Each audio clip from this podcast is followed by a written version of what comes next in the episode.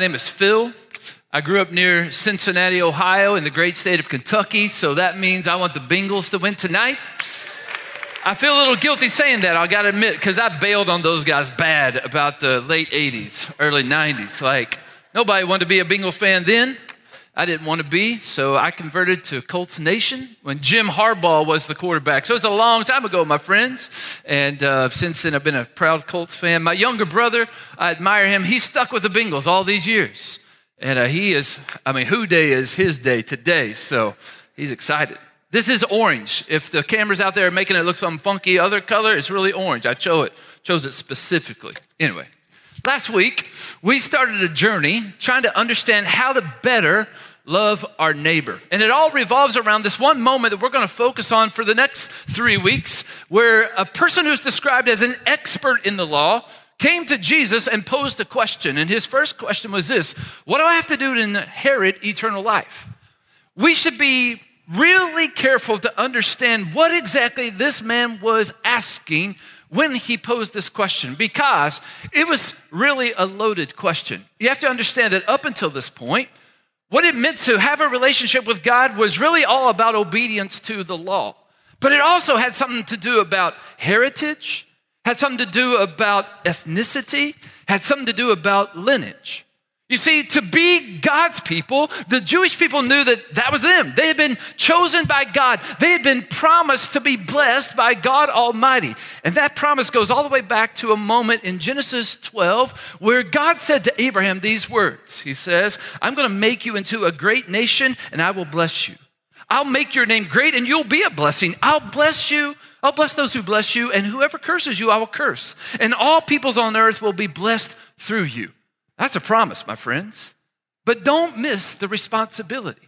God says that all people will be blessed through you.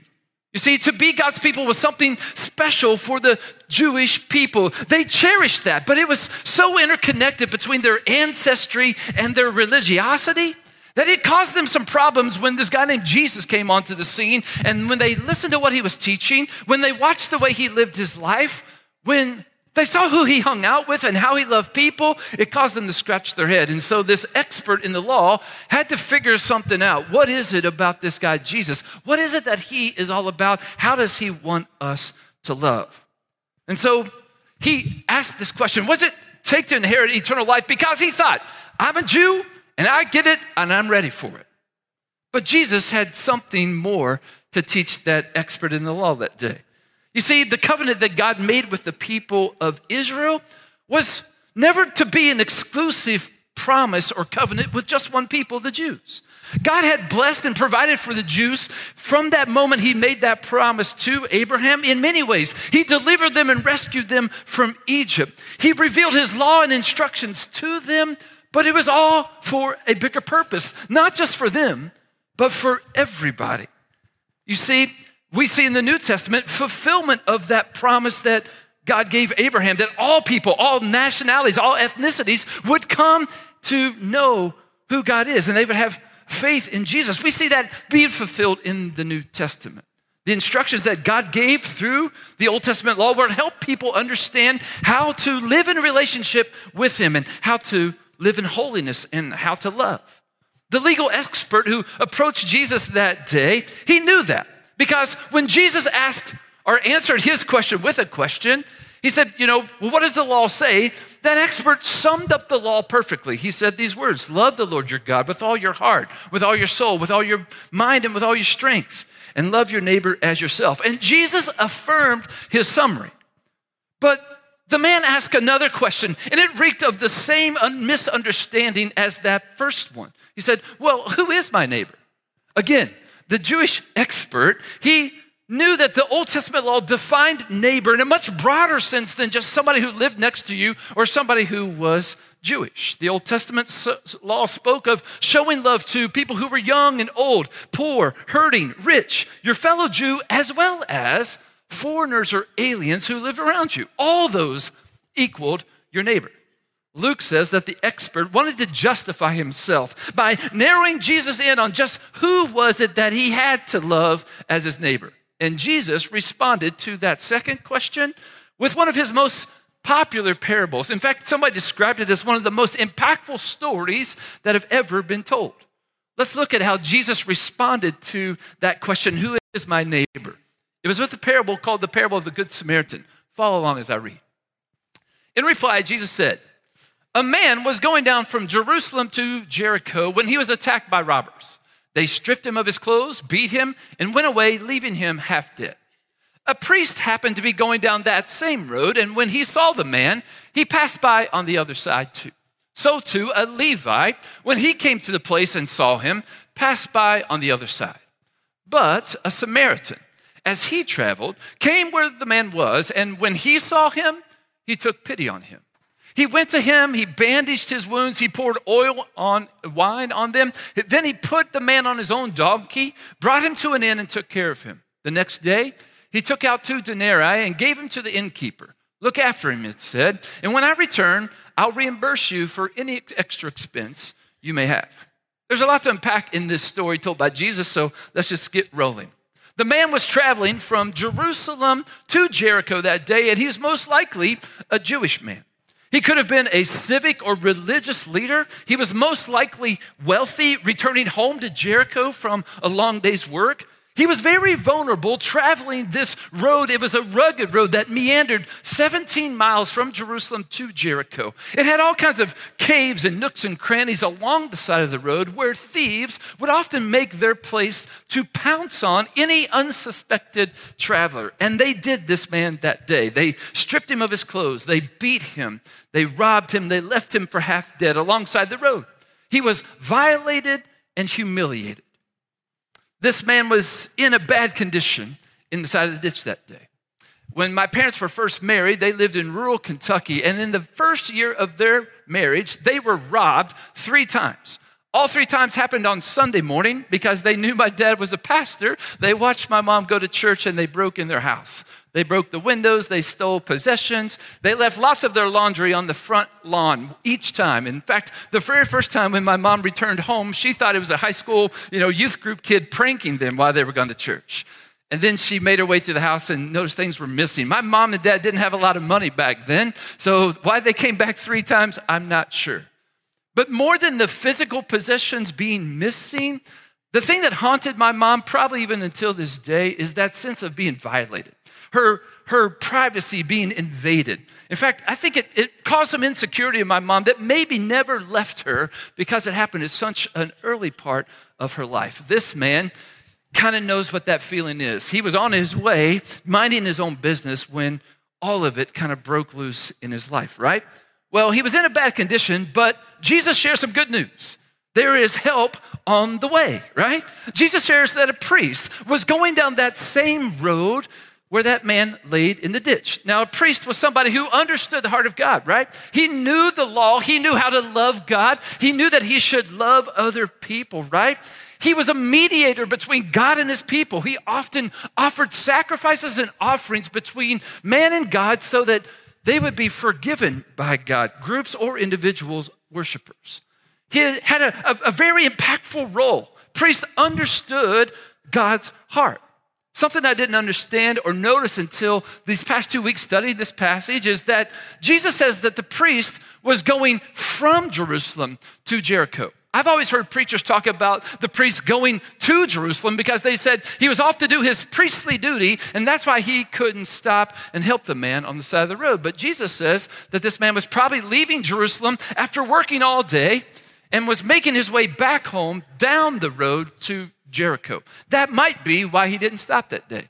He had other things to do. He just put in a long shift and he was on his way home. He just wanted to sit next to like his family around him, his dinner table, and just kick his shoes off at the end of a long day, right? The priest also knew that if that man was dead in the ditch and he got near him or touched him, he would have to quarantine himself for seven days because the Old Testament restricted anybody from touching a dead body. A priest was held to that same standard. And if you were a high priest, you couldn't even make an exception if it was your mom or dad, sister or brother lying in the ditch. So that man was like, "Ooh, can't do that." He knew that he c- couldn't take the risk, and he wasn't willing to take the risk either, right? And so he didn't. He deliberately avoided the man. But that's okay. Jesus says there's somebody else who can help. There was help right behind the priest. This time it was a guy who was a Levite, another religious person who knew the heart of God, who worked at the temple, who helped people all the time. In fact, the Levite was a little less critical to the worship of the temple. And so, like, if he had to quarantine for seven days, it wouldn't be that big of a deal. He could help. He sees the man in the ditch, but he doesn't help either. Maybe for the same reasons, maybe for others, but just a not enough love for his neighbor to stop and help the guy, right? In fact, he may be dead by now. If anyone would have made the list of most likely to help the man in the ditch, these two guys were at the top of the list. They had the right ancestry, they had the right religious beliefs, and they were the most obligated to help. Verse 33, Jesus says, But it's kind of a cliffhanger. Something different is getting ready to happen. Most people listening to Jesus tell that story were expecting that instead of religious people, it was now just going to be a common, everyday Jewish man who was going to help the man in the ditch and become the hero of the story. Well, Jesus shocked, even offended the people listening that day because he chose the hero of the story to be a Samaritan. The hatred between Jews and Samaritans is well documented all throughout Scripture. You could say they were certainly non neighborly to each other, right? It all began when the nation of Israel was divided in two in the year 930 BC, when Solomon's son, Jeroboam, rebelled against his father, creating a northern kingdom and a southern kingdom. And this northern kingdom was often overran by other nations because of their disobedience to God. If you want to look at the rise and fall of the nation of Israel, you can trace it all the way back to their disobedience to God. In fact, 1st and 2nd Kings, 1st and 2nd Chronicles will tell the story of few great kings and many really evil kings that just caused this vicious cycle in the nation of Israel. Following God, disobeying God, being taken into captivity. Repenting, following God, disobeying God, being taken into captivity. Over and over and over, like the cycle on a washing machine, right? Second Kings 17 very specifically recounts how sinful and rebellious the people had become, how God begged them to repent, but they resisted. And so it says that God removed them from his presence. Note what I just said there. God removed them from his presence. It did not say that God removed his presence from them. It's just like the Garden of Eden. God didn't walk away from Adam and Eve, but he did banish them from his presence because of their disobedience. Well, in 722 BC, the northern kingdom was conquered by Assyria. And many Jews living in the northern kingdom were exiled to Assyria, and many Assyrians moved into Samaria, which was located in the northern kingdom. Both groups began to intermarry, and that created a mixed blood race, which was called the Samaritans. Here's a factoid for you the Samaritan worshiped the same God that the Jewish people worshiped, Yahweh God. But from that moment on, the Jews always viewed the Samaritans as impure. In fact, they basically just treated them like trash from this point forward. That was not the first time, and it certainly hasn't been the last time that a person, because of their ethnicity or some choice in their past, has been looked down on by others. In fact, you may be sitting here today because of your family tree, or because of your past, or because of maybe a recent choice. You feel the scorn and the hatred from maybe your own family, maybe somebody sitting next to you today who looks down on you simply because of something about your life. And I'm sorry for that. The Samaritans knew what it felt like to be hated. The Jewish people hated the Samaritans so much that they had a prayer that they said many a morning that said this God, give me a good day, give me my daily bread, keep me safe today, and let there be no Samaritans in the resurrection on the last day. Some rabbis forbid a Jewish person helping a Samaritan woman who was having difficulty or distress giving birth because they didn't want one more Samaritan to come into the world. Jews wouldn't travel through Samaria on their way to anywhere. They would cross over the Jordan River and they would make their way, simply avoiding even walking in that territory. And we, we see a snapshot of that when Jesus was walking through this area and he met a Samaritan woman at a well where he had stopped to rest. He asked her for a drink of water and she was shocked. She was like appalled because none of that would have ever happened. In fact, that's what she said. You're a Jew and I'm a Samaritan woman. How can you ask me for a drink? And there's a little editorial moment there. It says, For Jews don't associate with Samaritans. That word associate means they don't even use the same dishes. It's kind of a mental picture for us, right? Samaritans were viewed as unclean, sinful. What I find really ironic is that the Samaritans were viewed as impure and unclean because of their disobedience to intermarry. They were being judged that way by the Jewish people who were exiled because of their own disobedience. Do you see the pot calling the kettle black in this moment? Well, Jesus makes the hero of the story the Samaritan, who shares everything in common with the two religious leaders. They were on the same road, they see the same man, but he responded differently. Jesus says he took pity on him. Probably better translated, had compassion on him. I think you could simply say he loved his neighbor in that moment. He noticed and he responded. Look, did you catch all the actions that he took? Jesus says he went to him. He bandaged his wounds. He poured oil and wine on them. He put him on his own donkey and took him to an inn, which meant he had to walk the distance to get to the inn, right? And when he got to the inn, he paid in advance for this man to be cared for. It says that Jesus said he gave him two denarii, which was two days' wages. It would have paid for two months' rent at the inn. It wasn't an overnight stay for the man who was healing from his situation. This Samaritan secured a caregiver. He promised financial coverage for any additional expenses. I think you could say that by, based on how the Samaritan acted, that love is truly a verb. Here's a public service announcement for all you males in the room. Today is February 13th. Tomorrow is February 14th, and we have called February 14th Valentine's Day. That means if you're married or you have a significant other, it would be a good idea to not just say, I love you, but to show that love is a verb by doing something very tangible for the person that you love. I'm only giving that message to men because we're the ones who typically forget those things, right? Ladies, you're welcome, okay? In this moment, we see the love acting out in the form of this Samaritan man. He interrupted his plans. He took a risk. He stepped through the barriers. He got his hands dirty. It was a, a, most attractive picture of a person who did more than just the minimum. He saw someone who was in need and he did all that he could. It was the need of the neighbor, not his nationality, that mattered. He did all of this for someone who hated him, for someone who treated him as an enemy. And after telling that story, Jesus followed up with the the legal expert, he posed a question to him.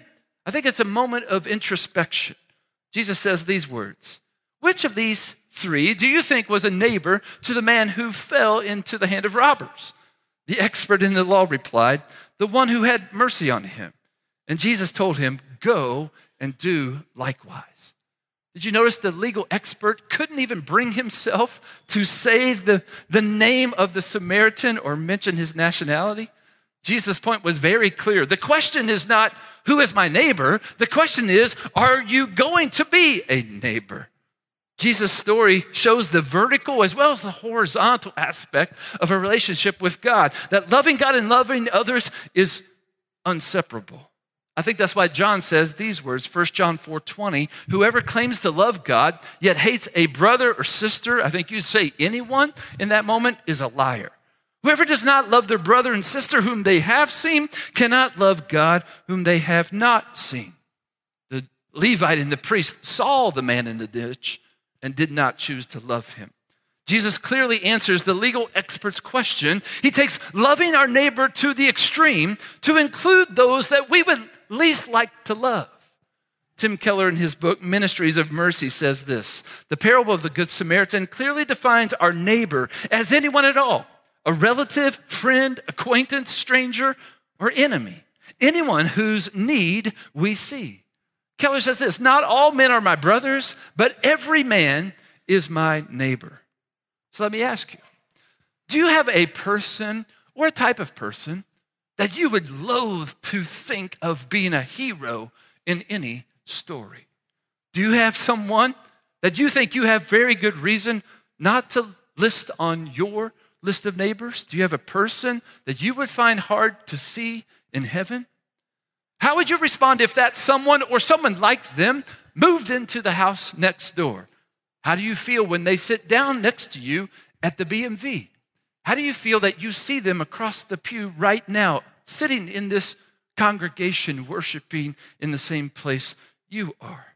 Jesus' parable instructs us that we must love everyone as our neighbor, not just those that we like or agree with.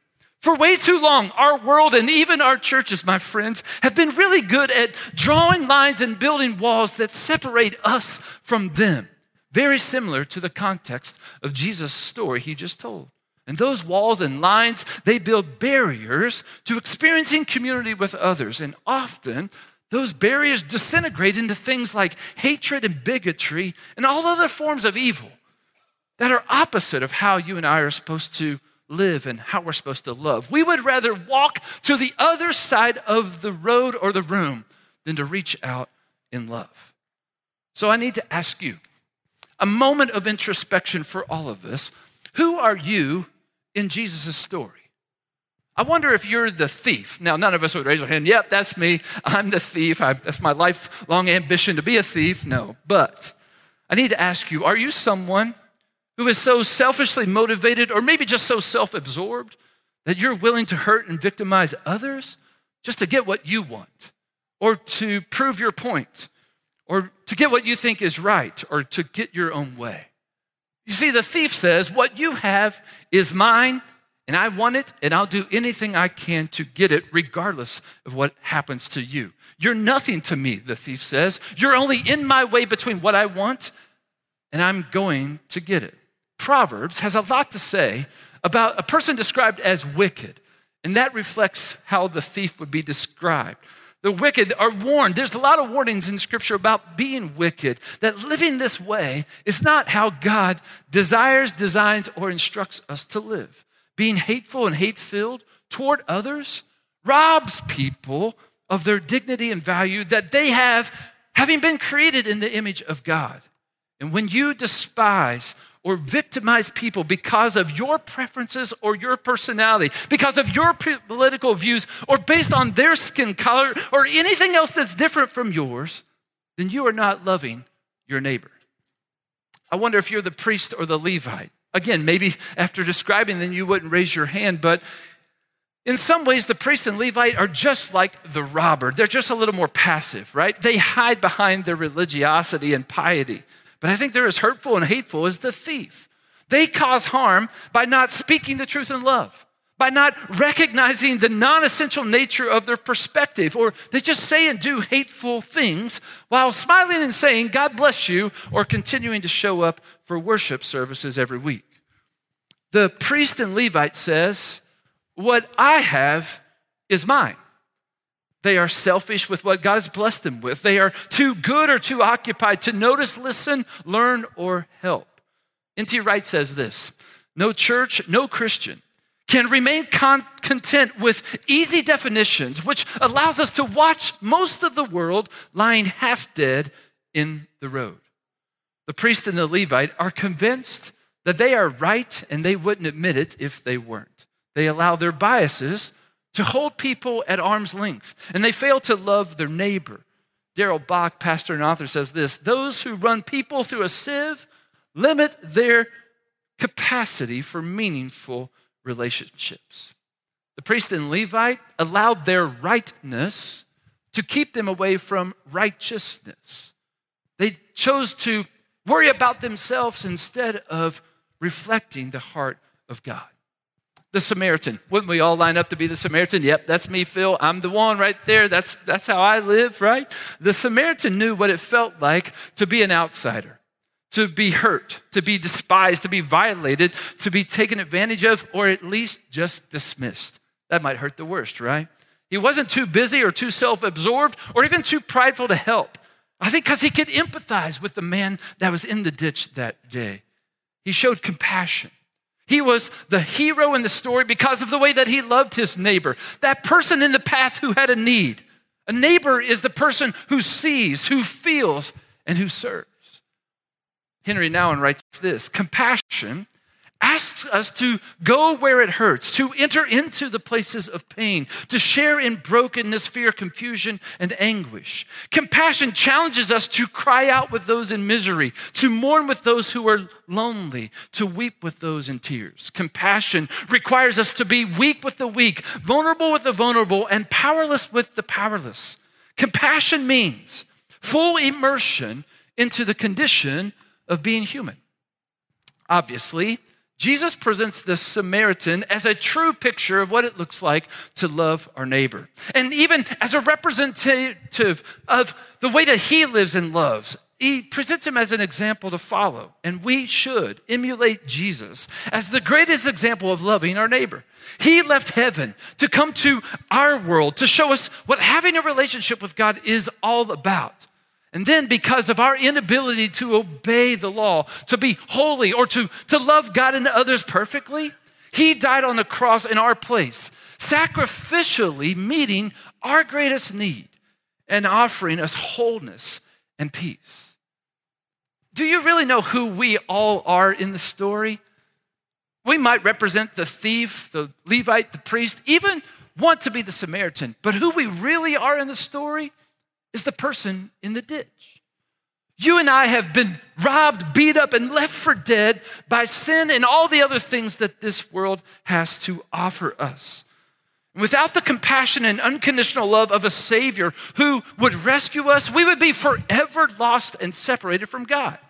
Because Jesus came in love to bandage us, to bring us healing, and to save us, we can now be whole and we can live freely and eternally.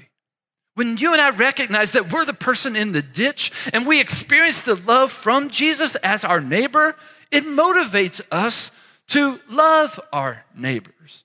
Again, Tim Keller says this a heart that's been touched by the grace of God will inevitably be led to deeds of compassion to the neediest, to the most broken, and even to the most ungrateful and the kind of person who is furthest away from you demographically, socially, physically, politically, and in every other way. Real love that can come out of a heart touched by grace is extreme. What would it look like for you and I to love our neighbor, even if it's somebody that we currently despise? Well, I think the first thing we might do is that we might show grace, respecting, offering dignity, listening and learning from others instead of judging them or avoiding, hating them, or simply ignoring them. That's what it looks like to start living like the Samaritan, the one who is the example like Jesus, especially those that we might feel impatient to or feel separated from by barriers that we've created. To love our neighbor means that we would care for the needs of others. To love is to notice, to pay attention. And if you see something, then to do something. It's about being proactive and responsive. It's offering instead of waiting to be asked. Here's a rule of thumb I try to live out. When I know somebody is going through a hard time, instead of asking for what they think I might be able to do to help them, I've just tried to take a posture of offering. I don't say, Could I bring you dinner? Or what can I do to help? I just say, I'm bringing dinner. What time can I drop it off? It's putting the responsibility of how to help on my shoulders instead of the person who's limping along already. Does that make sense? To show grace, to care for others' needs, those are ways to love our neighbor. I think it's also about seeking to understand more than just to be understood. Stephen Covey tells a story in The Seven Habits of Highly Effective People about a moment on a busy train leaving New York City. And on that train was a young father with several kids around that were climbing over the chairs and punching each other, just raising all kinds of ruckus on the train. And it was annoying every person who was around them. And as they all watched that scene play out. The, the, young father felt really insecure. He felt just the eyes of all those people looking at him like daggers. And so he finally kind of made an apology for his children. He said, I'm sorry, those who are around me, my kids are out of control. We've just left the hospital where we were notified that the kid's mom died and won't be there for the rest of their life. Covey talks about how that changed his perspective of what was really going on in that moment. It was about understanding more than just trying to be understood, right? I think that you and I are most commonly offended more than we are informed. And I think that criticism is running so rampant in our culture today. I think it's worse and more contagious than the Omicron variant ever will be. And it's certainly much more difficult to treat, right? We all feel the need to just share our opinion and tell other people what we think. And we're quick to dismiss anyone who would think differently than we do, right? When we seek to understand, we aren't quick to make judgments. We treat others the way that we would want to be treated. That should sound familiar. It's something Jesus told us to do. We should treat others respectfully, gracefully, and lovingly. I think if we're going to love like our love our neighbors, then you and I have to recognize as, uh, as well as address our biases. This is much more serious than teasing each other about our favorite sport teams, my friends. It, we have to recognize that our upbringing, our experiences, our environments, and even the choices that you and I have made do influence the way that we see the world, how we think about the world, and especially how we treat others. I'll just be very vulnerable. I have had to work through and continually still do have to work through the biases that are part of my life. The way I think and feel about people who choose not to worship the way that I do, who don't believe the same things that I believe who have more resources than me. Then they have to be cheaters, they have to be materialistic. I mean, I've got all kinds of descriptions for those who have more resources than me. I also have a lot of words that I think about those who have less resources than me, right? I have to think about those people that have hurt me or those people who have hurt somebody that I love. All those experiences and all those things that go through my mind will influence the way that I approach life and certainly how I treat others. And so, you and I have to work through what those biases are in our own life. We have to address them. And instead of them allowing them to build walls and barriers to separate, we have to find ways to build bridges through recognizing that our own experiences are not everyone else's experience. We have to realize that we might not be as objective as we think we actually are. We cannot allow pride or stubbornness to keep us from being a loving neighbor, even to those people who may have hurt us. We need to build bridges and not walls by being open, patient, non judgmental, gracious, and forgiving. Let me end on one other way that we can love our neighbor, and that's just simply celebrating joys and also sharing sorrows. Romans 12 15 says, Rejoice with those who rejoice and weep with those who weep.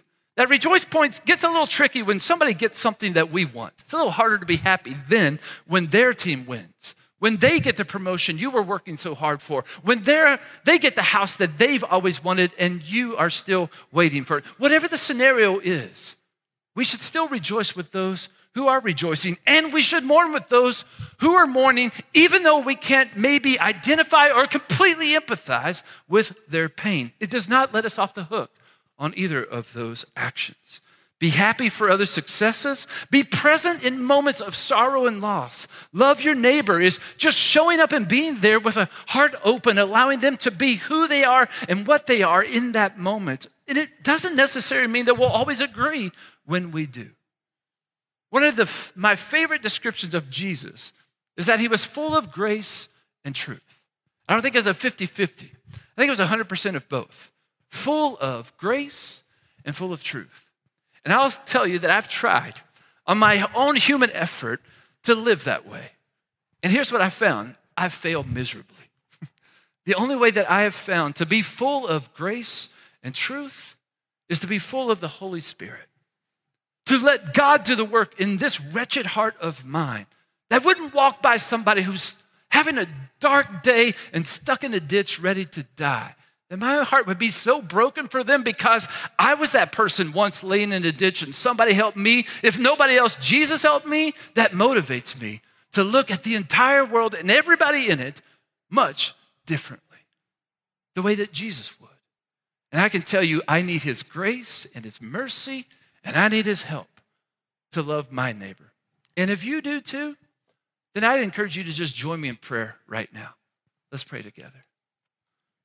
God, my prayer is that you would reveal to me and to any of us the blind spots, the biases, the hard heartedness that comes so easy.